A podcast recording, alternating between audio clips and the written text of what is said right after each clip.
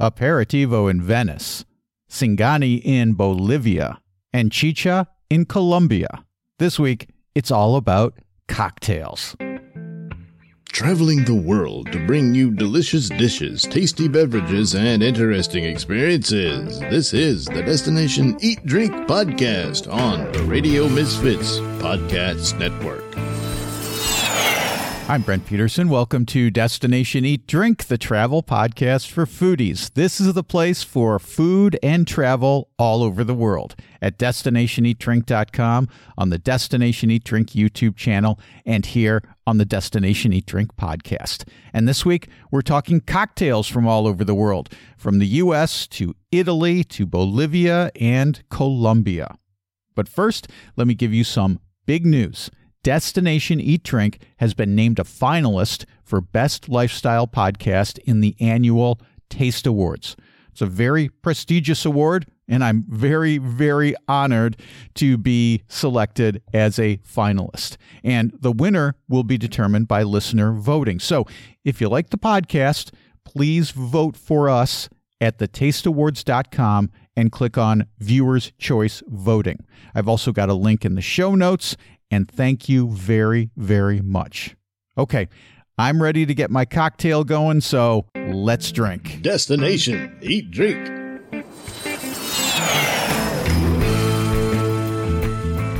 Monica Cesarato is a foodie tour guide and author from Venice, Italy. She's an expert on aperitivo culture and even wrote a book about Bacari, the small bars in Venice where you get little plates called cicchetti and drinks.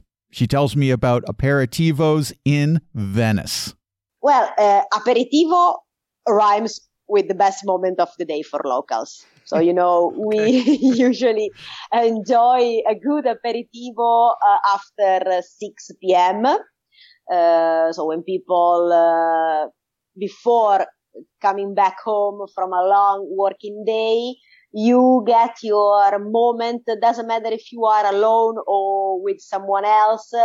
Uh, you like to keep that time 30, 40 minutes, one hour for yourself and just release the stress of the day uh, with a nice uh, drink and some appetizers. But the term itself, aperitivo, uh, derived from the Latin aperitivus, uh, passed through the French aperitif and indicates the function of a liquid uh, which, as accurate medical studies have shown, opens the stomach thanks to bitter tasting uh, substances and it prepares for good digestion. So it's something that you always have before a proper dinner. It's just the moment before the dinner. So actually, it's always food o'clock in Italy. You start with breakfast at home, then you go with the second breakfast before starting your working day because it's nice to say ciao to your favorite barista and do a little bit of chit chat. Yes. Uh, then for sure you're gonna have some other coffee along the day with your colleagues because having a coffee is a, a way of socializing. So coffee is more than just coffee for us. Then you have lunch and then you have uh, the sweet afternoon snack, and then you have the aperitif, and then you have the dinner. So, I mean, it's a busy, it's a busy long day for Italians. plan your whole day around this, around all of these big events that happen during the day. Exactly. And one of the last ones is the aperitivo. And you know, the, the thing that I notice is, you know, you go anywhere in Italy and you get an aperitivo, and maybe you'll get like a little cup of potato chips or a little dish of olives. But in Turin, you can have very fancy aperitivo um, to go with your drink. In, in other words, some nice food spread set out for them. What kinds of things might we eat with our with our drink? Yeah, well, um, let's say that in Italy, the modern aperitif was established at the end of the 18th century with the spread of vermouth. So, um, vermouth was born in 1786 in Turin when the herbalist Antonio Benedetto Carpano, in his nice workshop in the very center of the city, combined wine with an infusion of herbs and roots. Well, that was a huge success because he just sent his laboratory, his workshop was uh, right in front to the Turin Palace. So he just sent some bottles to taste to the king. Uh, well, it was a huge success due to the favor of King Vittorio Amedeo III. You know, if you had the blessing of a king, your products for sure could uh, become a huge success because kings and queens were the best influencers, brand in the time. Yes. So if kings say this is a good product, well, then for sure you could score like crazy. So, um, it, the, the, vermouth is the most representative um, drink in Turin, and it's a very special uh, uh, and complex uh, uh drink uh, because of this uh, very special combination of herbs and roots, very kind of magical recipes. you know, there are some very, very sort of esoterical rules uh, behind the, the recipe of uh, of a vermouth. So this fortified wine can really give you an amazing, amazing experience if you are uh, a person who like to taste many ingredients and with a good vermouth you can really taste all the, the, the spiciness the sweetness uh, um, it's it's a very complex uh, and uh, you have to be open for uh, a vermouth experience, but it's something that very, it's very representative uh, of Turin and it's something that we love to share, especially when uh, we run our Turin uh, wine and dine experience. we start with the special selection of the best uh, vermouth from Turin for different to uh, red vermouth and to white vermouth from different uh, houses. And along with the vermouth, we in Turin, especially in Turin, we love to not just serving uh, uh, patatine chips uh, and olives, but so many different type of mini dishes. So if you have a beautiful, if you are really joining a very beautiful, uh, high quality aperitif, then you have uh, some uh, canapé and um, some delicious mini cold and warm dishes. So it becomes almost actually it's almost itself like a dinner. Uh, you almost don't need to have a dinner later, uh, even if we do that, if we have it, but I've, I've done this in Turin. I've had an aperitivo, had the had the food with the aperitivo, and I was like, I don't I don't think I can have dinner after this. This is going to be it, you know. Jessica Baumgart is the brains behind Delicious Denver Food Tours. She tells me about cocktails in the Mile High City, including the Butter Pecan Old Fashioned. We have everything. So we have, you know, the the classic cocktails. One of my favorite uh, drinks in the city is a butter pecan old fashioned at a place called Urban Farmer downtown. I love that spot. Oh, interesting. How do they make um, that? It's really interesting. They take um, Amaro Nonino and they wash it over butter pecan. So they end up having this beautiful byproduct, which is like this boozy pecan that they use in the adult style granola. And then they take the Amaro Nonino and work it into the, the old fashioned. So it's, uh, like a Woodford rye drink, but it has this really smooth, nice finish, um, for people that are, you know, not really big on, on rye drinks. But that's one of my favorite cocktails in the city. We have a lot of places that, you know, one of my favorite cocktail bars is called Poka Lola Social Club and it's, um, it's inside the Maven Hotel, which is actually where the cast and crew of Top Chef stayed when they filmed, um, our season Top Chef Colorado, uh, here across Denver. But Poka Lola Social Club is one of those craft cocktail bars that I always sit at the bar and I always go dealer's choice. So I'll always mm. talk with the bartender about what I like, what I don't like. And then every cocktail's unique and interesting. So we've, we've got a lot across the city. We have, um, you know, some original places and then we have like second locations, um, for some big cocktail bars. Death and Co is a really, um, popular, um, co- cocktail bar that got started in Manhattan. Um, and then expanded out to Denver. So we have their second location inside the Ramble Hotel, which is up in RiNo as well. Shafik Meghji is a travel writer who's been around the world. His latest book is his travel memoir called Crossed Off the Map Travels in Bolivia. He tells me about some drinks in this South American country.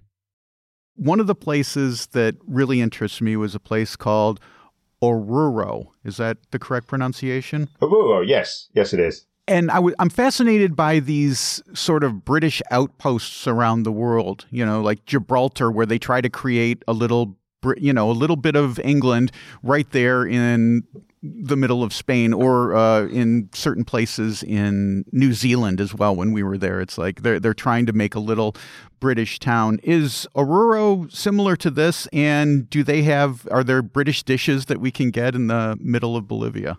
I, would say there, there, there, there, were, there were echoes. There were echoes of the British influence in in Oruro. I mean, it's it's it's this this is a um, it was it was a tin mining town, so it, it kind of rode the boom of the 19th century. I think it was called the um, nicknamed the Chicago of, of Bolivia for a time. And it attracted, you know, it, it, was quite a cosmopolitan place for, for, for, for a long time. And it attracted people from around the world, uh, including, including, uh, you know, a, a number of, um, British traders, railway engineers, because it's also on the railway line.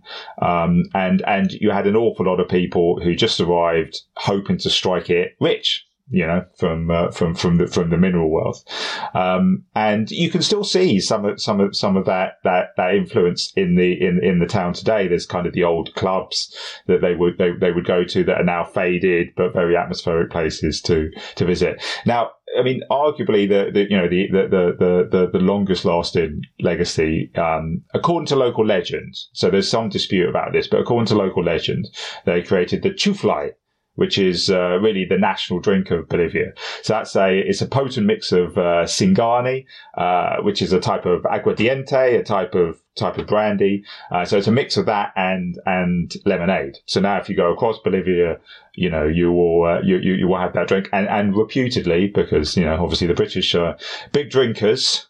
um, uh, reputedly, that's that's one of the longest lasting kind of um, impacts of this, uh, you know, this, this few decades where, where, where you, you, you had a lot of British and other, and other nationalities, um, flocking through this high altitude, quite remote part of, uh, of, of Bolivia. This chuflay drink that, I, am not familiar with um, sounds simple, simple ingredients, easy to make. Mm. Um, would you find this, you said national drink, so it must be available all over Bolivia.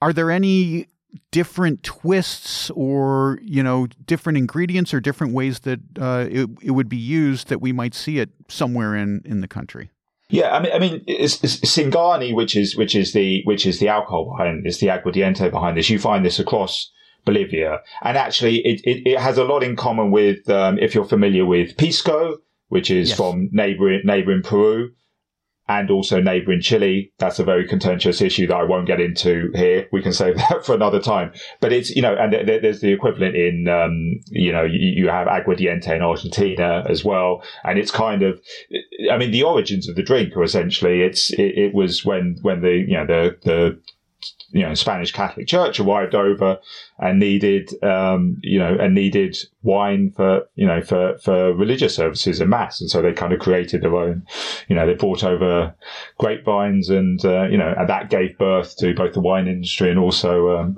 uh, uh, Singani. But so Singani, you find a kind of across, across, um, Bolivia. And really it's kind of, it's a very, um, you know, it, you can you can use it for lots and lots of drinks. It works well with mixes. It's also, I mean, the finest stuff is very nice to drink to drink neat as well. So, uh, so yeah, it's something you get absolutely across the country. And did you say what it's distilled from? It's so it, it's a it's like a grape brandy essentially. Okay, okay. so yeah. maybe similar to a grappa. Yes, yes, yeah, absolutely, absolutely. I mean, lots of lots of countries have their own their own kind of version of this, but um, yeah, yeah. For, for, listeners who haven't come across it, you can get it. You can get it in the states. Um, the the uh, the film director Steven Soderbergh, hmm. I believe, when he was filming, um, uh, I think one of the Che Guevara films right, right. in Bolivia, got a taste for it, and I and I believe he uh, he he has his own brand now. But it's it's it's very much like uh, pisco it's very much that that's and, and it works in in similar ways. So if you can get your hand on the bottle, yeah, um, experiment a bit with it. Laura Hernandez Espinoza, along with her mother, runs the world famous restaurant Leo in Bogota, Colombia. She tells me about chicha and chicha cocktails. Let's talk about drinks a little bit because you're the sommelier at Leo. But sometimes when I think of sommelier, I think, okay, they're going to be pairing the wine with my dish. But what you do is so much more complex than that. Talk to me about how you approach the role of sommelier at Leo. Yeah, well, um, I think every invention comes from um, the need of, um, in this case, of not having wine. yeah, Colombia is um, it's a tropical country, so um, vitiviniculture is not uh, something that um, it's uh, it's in our genes. Um, we produce the best cacao, we produce the best coffee. Uh, we have more than 365 fruits, uh, so you can have one uh, different fruit, fruit each day of the year. Um, but we don't have wine and I'm a wine lover, I have to say. Um, but also in this process of pairing and harmonizing these dishes, these preparations that were very um, rich in exotic flavors, also wine wasn't always the best option. So I started um, conceiving this co-evolution, this this um, biological um, traditional pairing between us Europeans has always uh, been doing, you know, comparing um, uh, an Albarino with uh, with Vieiras, with scallops, or um, you know, a, a, a, Bourgogne with a coq vin. It's, it's the same here. So I started to see that there was so much similarity and so much cohesion co- between uh, and coherence, no, between um, between ingredients and uh, liquids from uh, the different territories. So um, yeah, that's how I came up with La Sala de Laura. It's one of the two spaces in Leo, and it's also the liquid proposal um, in Leo. And it's it's a quest to exalt the beverage scene in Colombia. You know, um, and um, and it's a beverage proposal that uh, it's based on ingredients from different ecosystems such as the foothills, the mountain, the desert, the forest, the paramo, which is the high Andean mountain um, ecosystem, 3,500 meters above the sea level, and the humid forest. You know, um, I like to give uh, this distillates like uh, this distillate is like uh, how I manage to um, put in a bottle how I believe uh, territory and ecosystem tastes like. And um, also, well, I work with a lot of um, uh, indigenous communities that are artisans uh, with beverages like Contra, which is a medicinal drink from the Zenúes in Sucre or the essential viche from the Afro-Pacific region, uh, and fermented drinks, fermented drinks like like honey, um, mead, for example, like coca leaves fermented, like uh, from jagua fermented, which is an Amazonian fruit, uh, borojo, naidi. Uh, all those are uh, endemic fruits that um, uh, usually, you can find a fermented version, like a wine. We call it a wine. It's, of course, it's not a wine because it comes from grapes, especially. But uh, in Colombia, we call them wine, like guava wine and uh, acai wine and gulupa wine. and, and I use this as an inspiration for uh, creative mixology, but linked to the Colombian territory. Yeah, because what is wine but just fermented fruit? And that's exactly what you're talking about, which is fermented fruit. Um, staying on the fermented topic for just a moment, Laura, do you have, uh, I'd, I'd say the, the one South American drink that I'm most familiar with because a friend of mine used to make this is uh, chicha. And I'm wondering if you have uh, chicha on your menu at Leo? Of course I do. I mean, of course. I have to. I have to because it's the most emblematic drink. Is a common denominator um, to all territories, ecosystems, cultures in Colombia.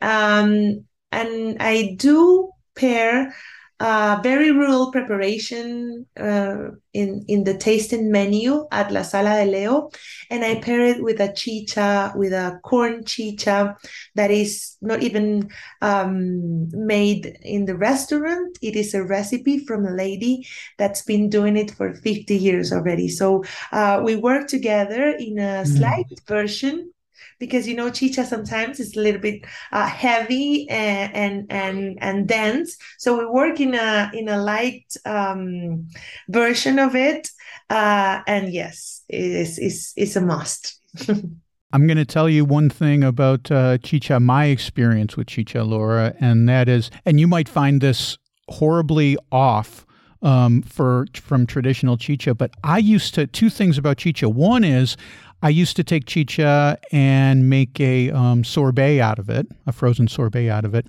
But I also used to love to take home some chicha and I would make a cocktail with it with uh, vodka. And I always, I always thought vodka and chicha went went really well together. Lovely, of course, of course, it goes well. Um, I love chicha. You know, it's in our DNA um, and it's something that I really value and also like to promote. And i also like people to understand the um, ancestral importance that chicha has not only uh, for colombia but for andean people. Okay that's laura hernandez espinoza what great work she does in bogota at the restaurant Leo and her foundation as well. If you haven't heard the full interview with Laura, I have a link in the show notes, along with links to episodes from all my other guests this week. Well, that's it for this week. Next week, we are in Switzerland for chocolate, stinky feet cheese, and a terrifying bike accident. Don't worry, everyone's okay. Until then, get over to destinationeatdrink.com. I just posted a story about a coffee drink in Portugal with a shot of firewater. You can read that at destinationeatdrink.com slash blog. I also just released a brand new video. It's about something called reverse culture shock. We've been living in Portugal now for over two years, and going back to the U.S. is often strange – so I made a video about a few of those reverse culture shocks. You can see that by clicking on the video tab at destinationeatdrink.com or by going to my YouTube channel at Destination Eat Drink 946. And remember, please vote for Destination Eat Drink in the 15th annual Taste Awards. You can do that at tasteawards.com or by clicking on the link in the show notes. And thank you very, very much. Destination Eat Drink is distributed by the Radio Misfits Podcast Network and Ed Silla, who created a chicha cocktail with scotch, except he left out the chicha. Thanks, Ed. I'm Brent Peterson, and I will see you down the road. Join us next week for another culinary adventure on Destination Eat Drink, a presentation of the Radio Misfits Podcast Network.